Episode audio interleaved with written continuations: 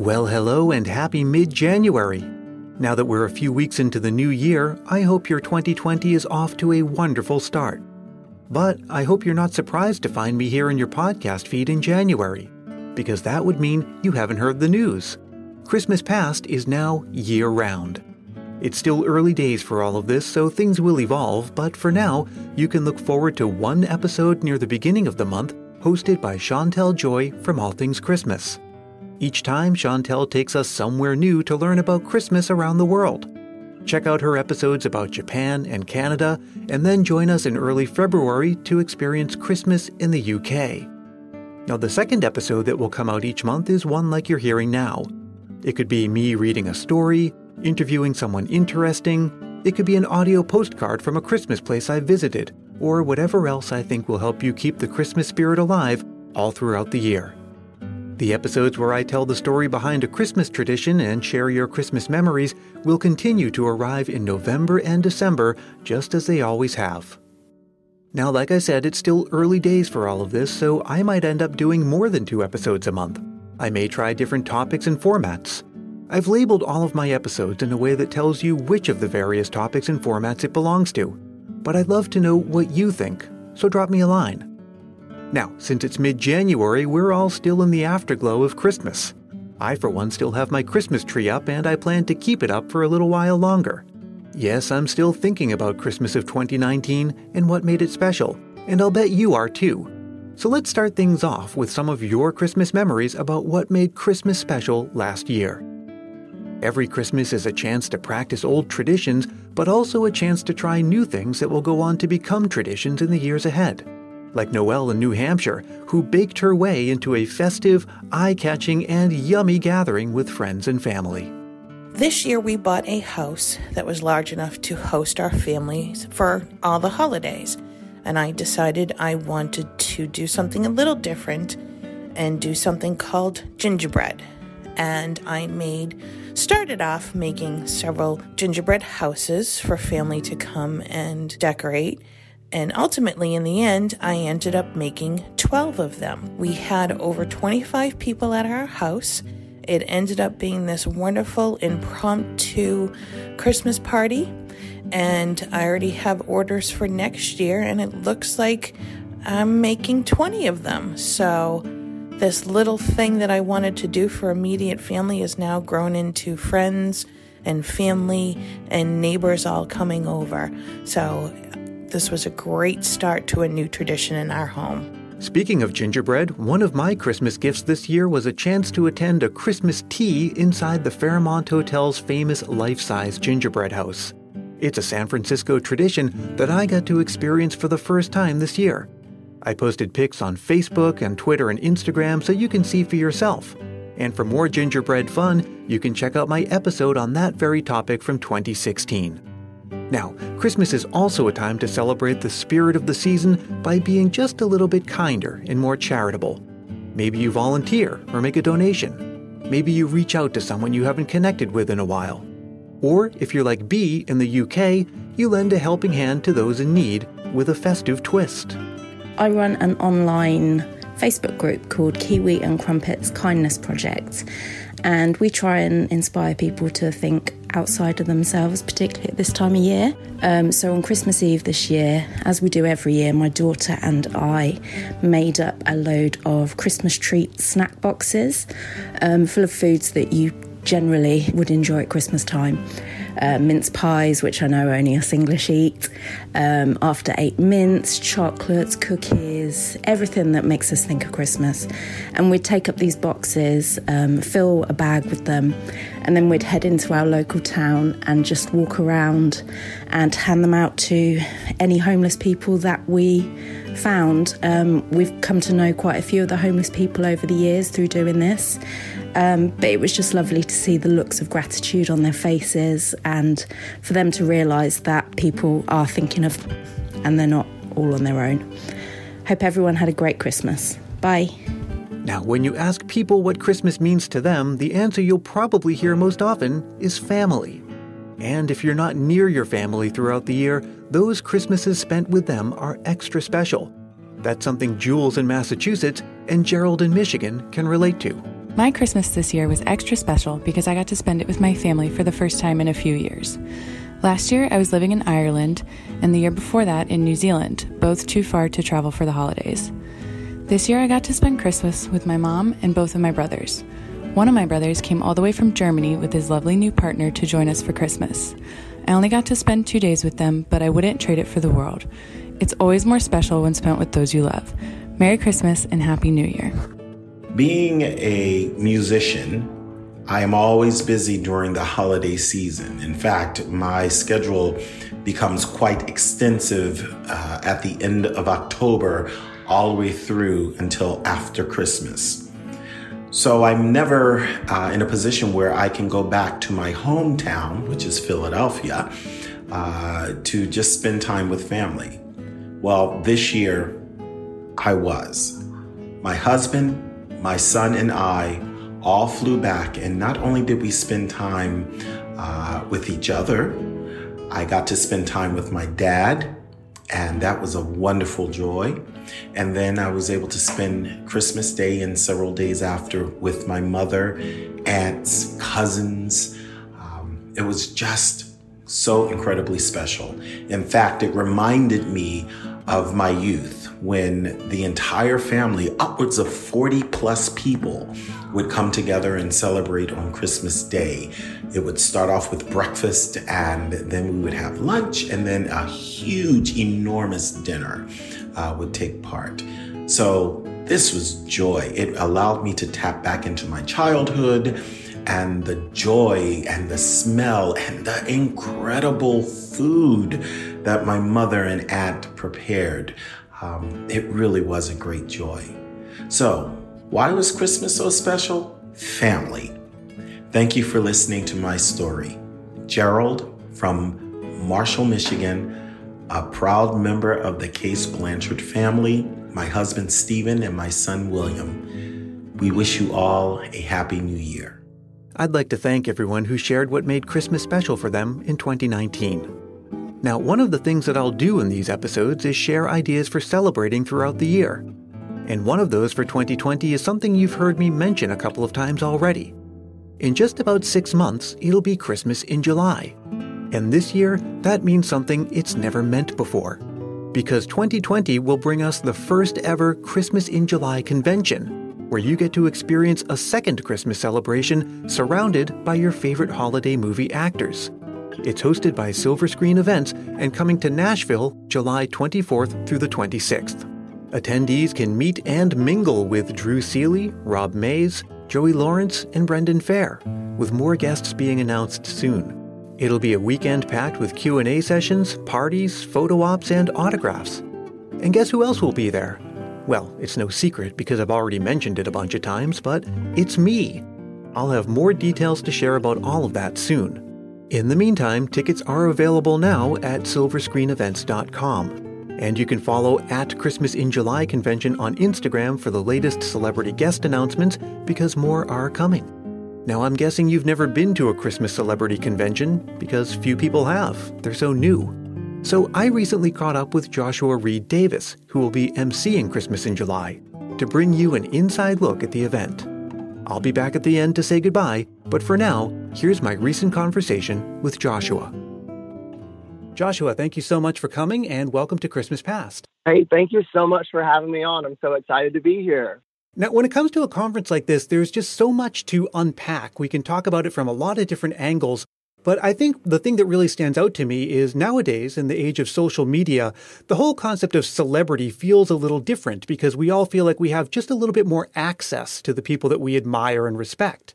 And these conferences take that to a whole new level because you actually have the ability to not just follow them on Instagram or maybe send them a message or, or like or interact with them on a surface level, but to actually spend time with these people to get an autograph. Maybe it's something even more. What is what does that mean to the way that we experience the things that we love? There, it seems like there's no longer a, a big separation between us and the content. We sort of become part of it by engaging in this fandom, don't we? We really do. And thank you for stealing my answer. I'm kidding. No, the thing that I love about conventions, you you hit the nail on the head. Like you know, if you think back 10, 15 years ago, it's like we had to read in the newspaper what was going on. You know, now it's like we get to see our favorite celebrities. And I've been in the convention business for nine years now.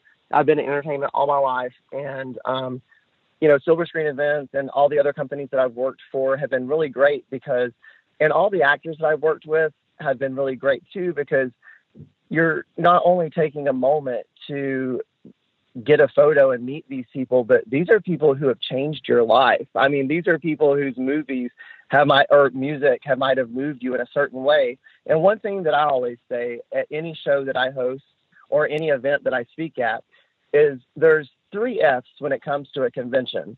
But if I'm on the microphone, there's sometimes an accidental fourth F. I'm only kidding.